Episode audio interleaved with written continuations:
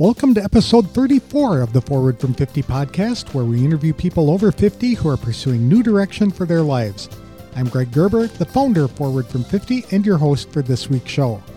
Today I'll be speaking with a former police officer who truly loved his job, but after a tragic incident, his entire life changed. In 2016, Chris Hoyer was caught in an ambush during which a fellow police officer was killed in the gunfight. That was the day Chris mentally checked out of law enforcement and simply started going through the motions for two years until he retired. His marriage also came to an end, and Chris relocated to San Diego in hopes of rebuilding his life. He also started writing a book about his experiences as a police officer. But through the process of sharing his memories, he discovered a renewed purpose for his life. His book became a training manual to help police officers and other people who must face, endure, and overcome unfortunate life experiences.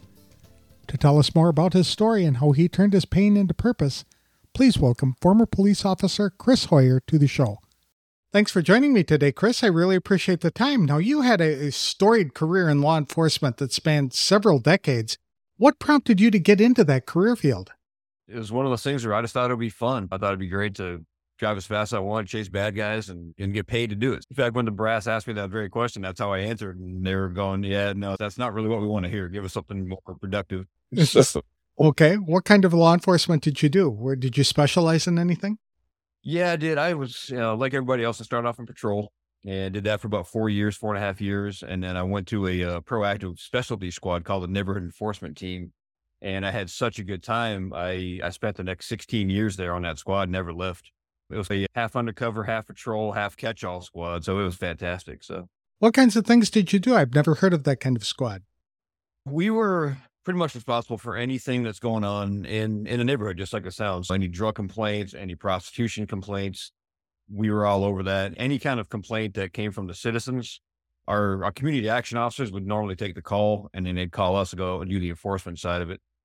Okay. Which was great. Plus, we got we had access to more training and more fun, if you will, less radio calls for us, and we were citywide, so we could go anywhere. Most people are bound to one area. Well, we weren't. Okay, very good. And you did this for 20 years, but then something happened that caused you your life to go in a completely different direction. What was that? The, the short version of basically in uh, 2016, I got into what ended up being my first gunfight, but my fourth officer involved shooting. This one was really unfortunate because it cost the life of an officer. It was an ambush, and it was pretty much the day that I checked out of law enforcement. And I still had two years to go before I retired. When I retired two years later was when I figured out that's when I had checked out. So it was pretty catastrophic. Okay. So one of your fellow officers, was it your partner? No, it was it was another uh, guy on a sister squad, Dave Glasser. We joked that they were the JVs because our my squad was a senior squad, and his squad was junior to us, so they worked the worst hours and the worst days, and we had the luxury of working days and weekends off and these kinds of things. And we were on the same unit, just different squads. What did you like most about being in law enforcement? It was, it was, it truly was. When I made that first comment about having fun, it was. I had a ball. It was. I showed up to work in jeans and a t-shirt, drove around an undercover car, and I'm getting paid for this. I couldn't believe it. I was going, this is unbelievable. Literally playing cowboys and Indians in the Wild West. So it was super neat. And one of the most rewarding aspects of that job was what? The uh, the fulfillment and purpose. And everybody says the same answer that I was there to help people, which was, was definitely true. But there were several times when I actually, when I was called out by citizens going, Hey, you really changed the trajectory of my life or you saved me or whatever else. And those kinds of stories are the ones that you actually truly do the job for. So those are the best. And so, how old were you when you retired? I was 49. Is that right? I think 49, young in, in, in our yeah, sphere. Yeah, super. After turning 50, what sort of invigorated you to move into a different direction or what gave your life purpose? Well, it was, uh, I knew I'd always planned on moving to San Diego. So I did all my time in Arizona. I think I, and I wasn't born or raised there, but I, I came from the East Coast, moved to Arizona in 91, did all my time with my agency out there. And I always had aspirations to move to San Diego. And so after my retirement and unfortunately my divorce was time to pick up and, and go to the coast. So that's exactly what I did. And that was the, definitely the biggest push to, to reignite myself, if you will. So. And then you wrote a book about your experiences on the police force. I did, yeah. I was never supposed to be anything more than just me getting it out on paper. And God had everything lined up. I met my now girlfriend. She had happened to be a book editor. And when she read the first chapter, she says, We're going to make this a real book. So we did, sure enough. I say we like I had anything to do with it. She did all the hard work. So, and what's the book called? I call it When That Day Comes Training for the Fight. Okay. What's the central theme? What's it all about? It was, like I said, it, it started in 2017. I woke up one morning about two o'clock in the morning and just started realizing that as as much as I thought I was taking care of myself mentally and emotionally, I really wasn't doing enough. And the beginning of the book was the healing for me. That was the motivation. But it was born out of the story with Dave Glass of the ambush. And that was where it all started to fall apart mentally for me. I could imagine that it would be a difficult thing to live through. And how long is your book? It is 387 pages, I think, something like that. Um, but I've had people that have told me that, and I joke about it, that I can never write a police report, but I can write a book. And friends of mine that know me well are saying that basically it's like I'm reading it to them, which is a huge compliment, of course. So, are these uh, stories of things that you encountered while you were on duty? Lots and lots of stories, but it's also a like almost a professional guide, if you will, for any of your folks that are listening and know who Dave Grossman is, Lieutenant Colonel, U.S. Army uh, Ranger, best-selling author, White House advisor. He's got a list of accolades. He says basically it's the best law enforcement prep book he's ever read, which I'm going, well, I don't know about all that, but okay. Okay. Yeah, for me, for a kid like me, that was a huge accolade because Dave's one of my biggest heroes from basically what he does for his community. So basically, the story is about it starts off with your experience in that unfortunate gunfight, but then it also training other police officers and people working in law enforcement on tactics and things that they can do to protect themselves? Absolutely. It's not limited to the law enforcement community because it is, it's like a life guide, if you will, where you, you talk about, and when I made the title, when I came up with that title, it was because someday something's going to happen. You're going to need to face it, whatever it is, be it a divorce, like my daughter, she's got lupus now. That's obviously a huge fight. And, and whatever it is, and I didn't plan it to be this way. Just how it just so happened with my experiences that going through the stuff that I went through, I make it as it turned out again, not by plan, make it very relatable to just everybody in the world. So it's a multifaceted. It's not just a book about law enforcement, but for anybody who might be undergoing some very serious trials and tribulation. Not only that, and I, I didn't again didn't plan it this way, but it's great to talk about stuff that we know is going wrong and that was where I struggled a lot during my career on the, on the force was I, I know what the problem is. How do I fix it? And that's where I went in a whole different direction of look, these are all those things that I experienced that, that knocked me on my rear end, but this is how I regained my composure and how I healed. So it's more than just we can identify the problem. Now let's take the steps to to get better. And it's not that hard to do, really isn't. There's a big difference between writing a book and writing a police report. Did that require any additional training on your part to get into that? No, as it turned out, just by the luck of the draw, by by God's hand, I ended up writing the stories just from the heart. And because I did it that way, it was very non-structured, which God bless my girlfriend for coming in. She came in and she saw it. And the way police write reports typically is everything in capital letters and very little punctuation. And she had no idea what to do with that. She's, what is this? And I basically was like, this is how we write reports. But clearly, when I wrote it, it was more on the side of I'm I'm just telling the story just like I remember it. My goodness, I want to send her a bouquet of flowers. I can imagine what that would be like. Yeah. yeah, and she's a self-proclaimed grammar Nazi, so she's always correcting, even on like billboards and stuff. It's hilarious. She's like, there needs to be a dash, there needs to be a comma. They need to take that out. And I'm going, okay, I get it. I understand. Did that uh, require and you to develop any new skills? Did you have to go in for public speaking training and things like that as well? No, luckily for me, I just being in my community, of course, being the law enforcement community, it was a very easy transition because you're forced to be in the public eye. That's just how it is. You're in a uniform all day, every day. It doesn't take very much training to be comfortable around people. And a very close friend of mine says it best, which I, I don't disagree with, but he gives me more accolades than I think I really deserve. But he says basically, I've got a story that a lot of other folks have. Very true. Mine is unique on several levels. He goes, but the guys that have that story aren't willing to tell it. And the guys that are willing to tell it usually aren't willing to tell it in front of a crowd of people. And for me to get up in front of a, a crowd of 600 people and, and be as vulnerable as I can is it's pretty special according to a lot of people that I know. For me, I just think I'm just my obligation is to go out there and try to save at least one person that can hear my message and go, okay, yeah, this this is something important. So excellent. Uh, speaking from the heart, that is just so important, and I'm glad to hear that your book does that. For sure, they'd find out that somebody else believes what they did or is experiencing what they did through their story. So I applaud you for doing that. You couldn't be more correct. And Natalie, my girlfriend, says it to every single person that we ever meet that you have a story that needs to be told whether it ends up being a book that goes to print or it's just something that you have for yourself. But once you write that thing, that's forever. That's something for your kids, for your grandkids, for your friends, your family, everybody else in the world that may or may not know the stuff that you went through. It's, it's hugely important to write that stuff down. Mm-hmm. So, do you have any children? I've got two. Yeah, my my oldest is 31. My youngest is 22. Oh my goodness, yeah, I had a pretty good split there, yeah. and a seven year old granddaughter, which I can't believe because I'm actually really only 22, by the way. so now, are you speaking at conferences? Yeah, we speak. Uh, my girlfriend's got her own organization where she speaks. In fact, we're in the Valley back in Arizona last week, and the stuff I do is mostly on the law enforcement side of the world, of course. Um, but I do speak to mental health people like Cigna and these kinds of things. And I say it in a joking way that anybody who's willing to listen to what I have to say, I'll speak pretty much. How has this decision to start speaking about your experiences really impacted your life? It's made all the difference in the world. When I was in the academy, we had a guy come in that was talking about a critical incident that he survived. And I remember that had such an impact on my mental preparation, if you will, for my career.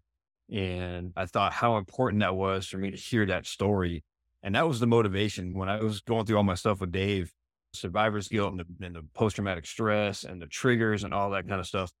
It, it dawned on me that I'm far from the only guy or girl going through this. I need to share my stories so other folks can realize that, hey, you're not the only one. And here are ways to fix yourself. So, did going through the process of writing the book cause any challenges? It was mostly healing more than anything else in the whole world. It really was because as it turned out, I, have got a notepad next to the computer and I'm writing a story. And then I'm like, oh man, I can't remember, I can't forget to put that in the book. So all that stuff that I had bottled up, and then the law enforcement community is very much, hey, I'm good. We're pounding our chest. I can't be the victim when I got to go out to save the world. And writing the book actually released all that stuff I had bottled up at the time for 19 years on. So that's a good point. Would you recommend to police officers that they find that kind of outlet? rather than bottling it up and thinking that oh. they're invisible, invincible? I think that's probably one of the biggest pushes that I do for folks now. It's look, you got to take care of yourself. And I joke about it. And I was that guy. I was your atypical poster child for the law enforcement community where, you know, and I say it this way that, and people can relate to it.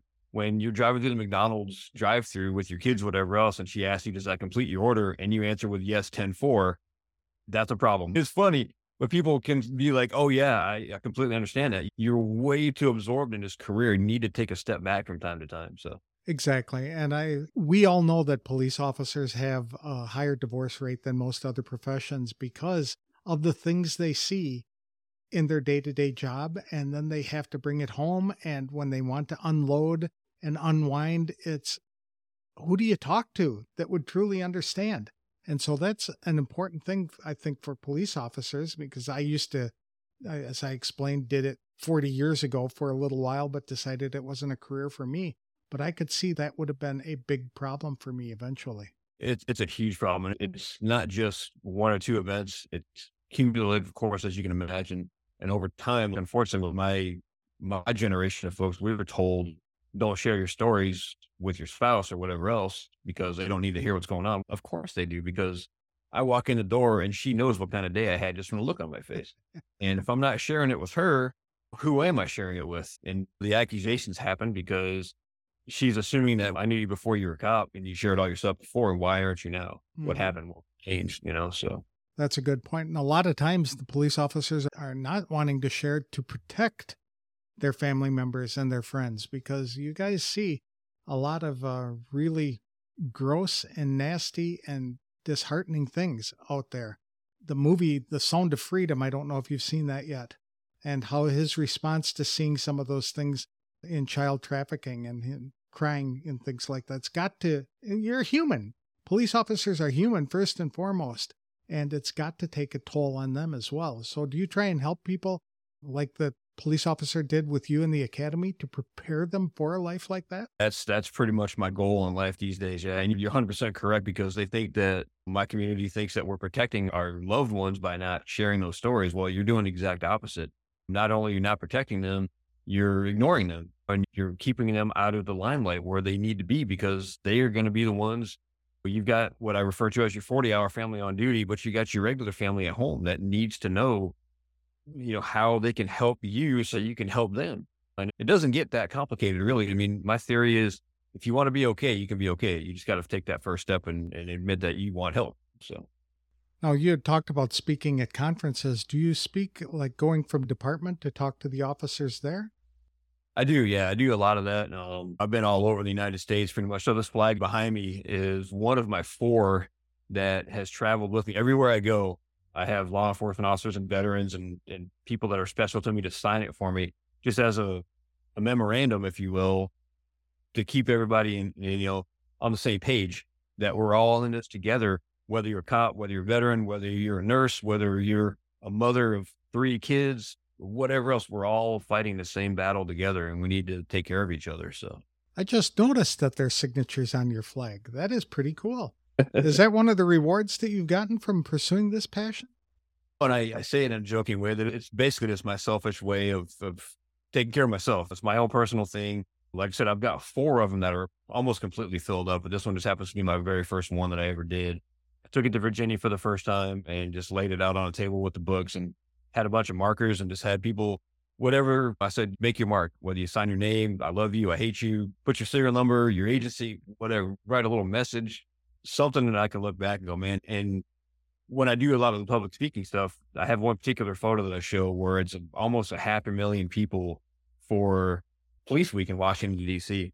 And that's a, for me, that's a reminder that there's a, a whole bunch of people that want us out there that really truly love us. So I think that's a great idea and a way to promote not only your book and what you're doing to give the police officers and first responders an outlet to to know that I understand, I see you, I'm in the same situation and let me sign on to what you're preaching and that's to be prepared for the fight.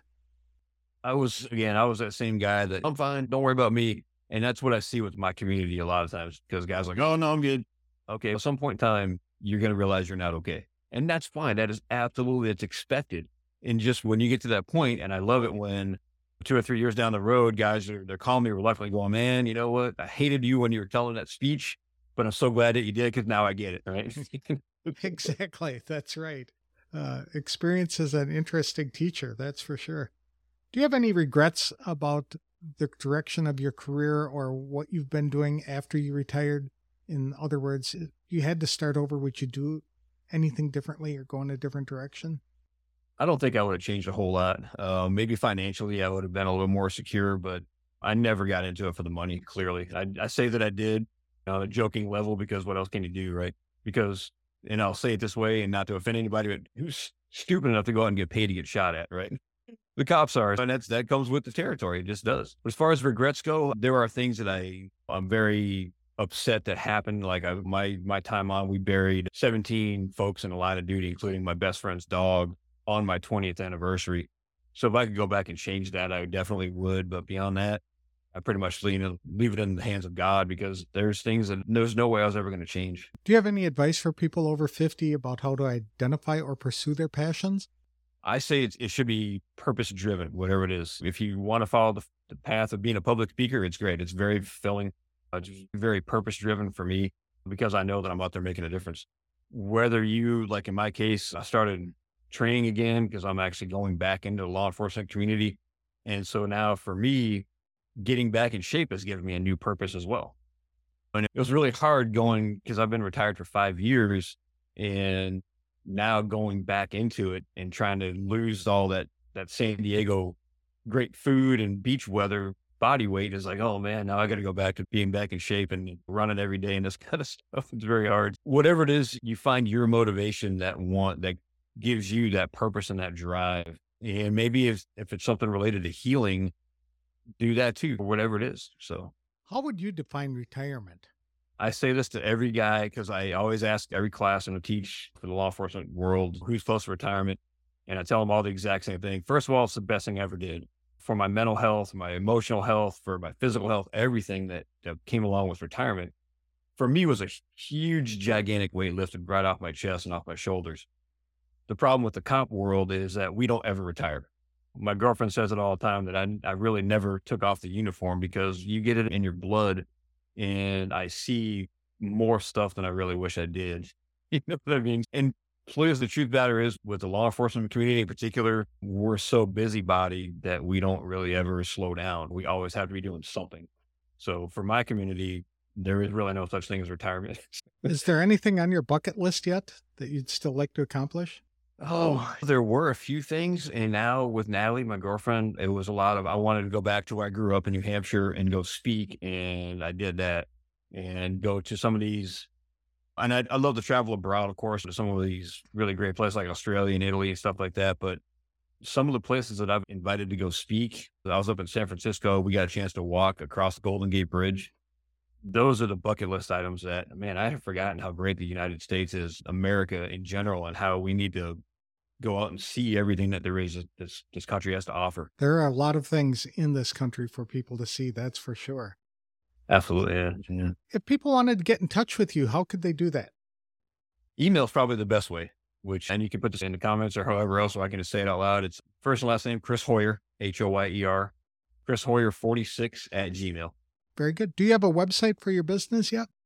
I do. Yeah, it's up and running, but it's not. It's under construction still because neither one of us really knows knows how to build a website. And we mentioned it before on on a comp's retirement salary. Mm, mm-hmm. It's it's hard to up with the money that I need to, to build it properly. But it is the second half of the the book title is called Training for the Fight.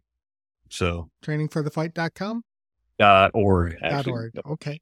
Super. Yeah, Thank you very much, Chris. I really appreciate you taking time to share your story. And I'm glad you put all of your experiences and things from your heart onto a book for other people to enjoy and to be uplifted and encouraged by the fact that you under you went through that yourself that gives them the power to endure it themselves i hope so yeah and those out there people want to reach out to me whether i'm a good advocate for you or i'm a good ear punching bag shoulder all the above but I've also gotten mm. a ton of resources. If you're not comfortable talking to me about whatever you have, which I, I, welcome everybody on your show, please just reach out to me anytime you want to. But I can also lead you in a direction that people that know and are a lot smarter than I am that can help folks with whatever they're dealing with as well. And I highly encourage that. So very good. Thank you again for your time. I certainly appreciate it. Absolutely. No, thank you. It's my honor. As tragic as Chris Hoyer's story is, I'm glad he's taking time to share it with other people. Whether it is police officers, military members, or other first responders who routinely put their lives on the line, Chris said there will be a day when they are faced with a difficult situation. From a mental health standpoint, they have a much better chance of coming through that experience if they prepare now for when that day comes. So many people in those careers think they are all alone in contending with the stress of the jobs and the aftermath of decisions they had to make in a split second. After retiring months before his 50th birthday, Chris's new purpose involves helping people prepare for the unexpected and contending with the post traumatic stress and survivor's guilt that often follows. Today, Chris believes he has an obligation to share his stories because he knows someone else will benefit from hearing them. By hearing about Chris's struggles, others will realize they are not alone in carrying their burdens. As a result, people can find healing and transformation. Chris is absolutely correct when he noted everyone has a story to tell, whether it goes into a book or not. But when you write it down, the message remains forever.